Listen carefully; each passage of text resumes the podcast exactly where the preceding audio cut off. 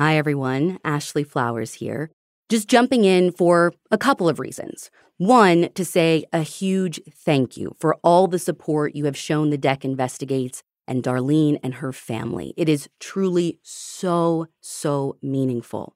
Now, Emily and I are still deep into investigating the case. We appreciate everyone who has reached out since. We have gotten so many tips. We are tracking down so many leads. So you can expect to get a follow up soon. Soonish, I hope. We're still working. But in the meantime, there is another deep dive investigation that I have to tell you about.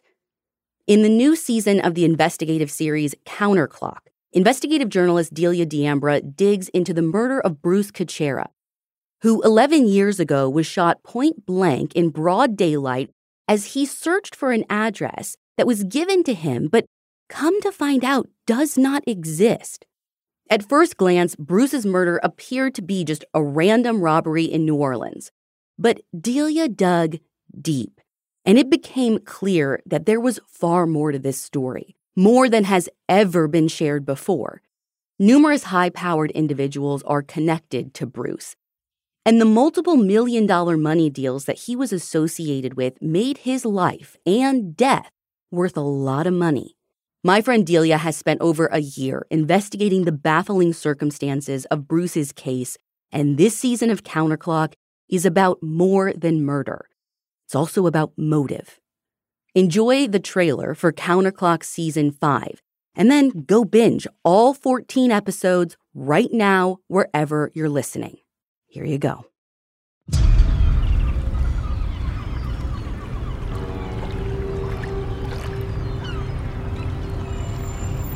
On the morning of April 24, 2012, someone shot 57 year old Bruce Cucchiara in the parking lot of an apartment complex in New Orleans East, Louisiana. Businessman, baseball coach, and beloved member of the Covington community gunned down. Who could have done this? Why would they have done this? Oh my God, you're not going to believe it, but Bruce has been killed. From the start, all clues pointed to one motive. Police say he was just in the wrong place at the wrong time. We believe that there's people who can give us good information. We also want to rule out whether or not a robbery was involved. A random shooting in a rough neighborhood in one of the most violent cities in America. It didn't surprise anyone.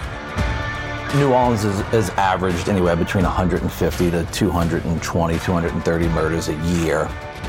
Neither did the fact that the case has gone unsolved for 11 years. After all, crimes like this, where a person was just in the wrong place at the wrong time and had no connection to their killer, can be notoriously hard to solve.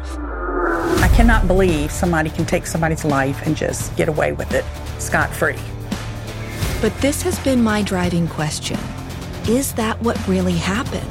Or are the answers to Bruce's case right in front of us? If we know where to look and who to look at. They took his wallet and his phone, but then never tried to use anything in the wallet. It just doesn't make any sense. I was convinced it was not random.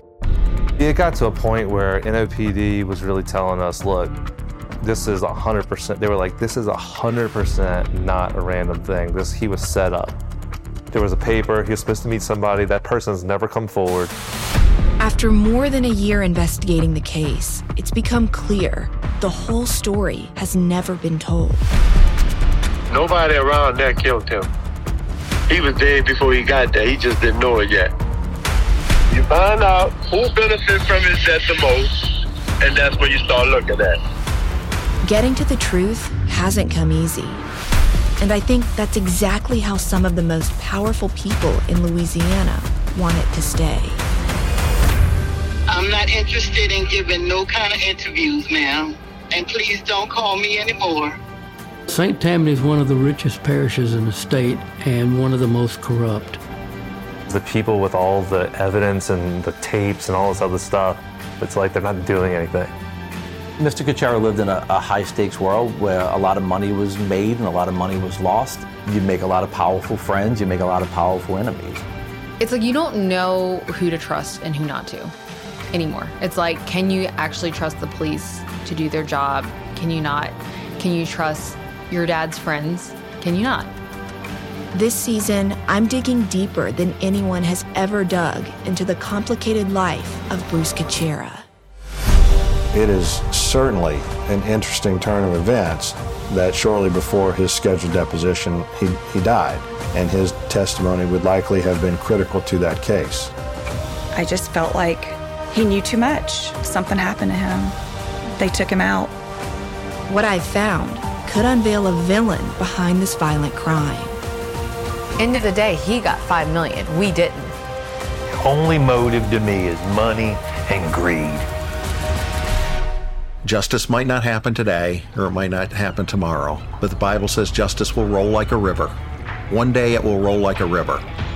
No one eventually will get away with anything.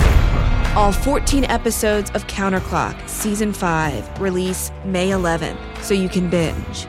Be sure to follow the show wherever you listen to podcasts.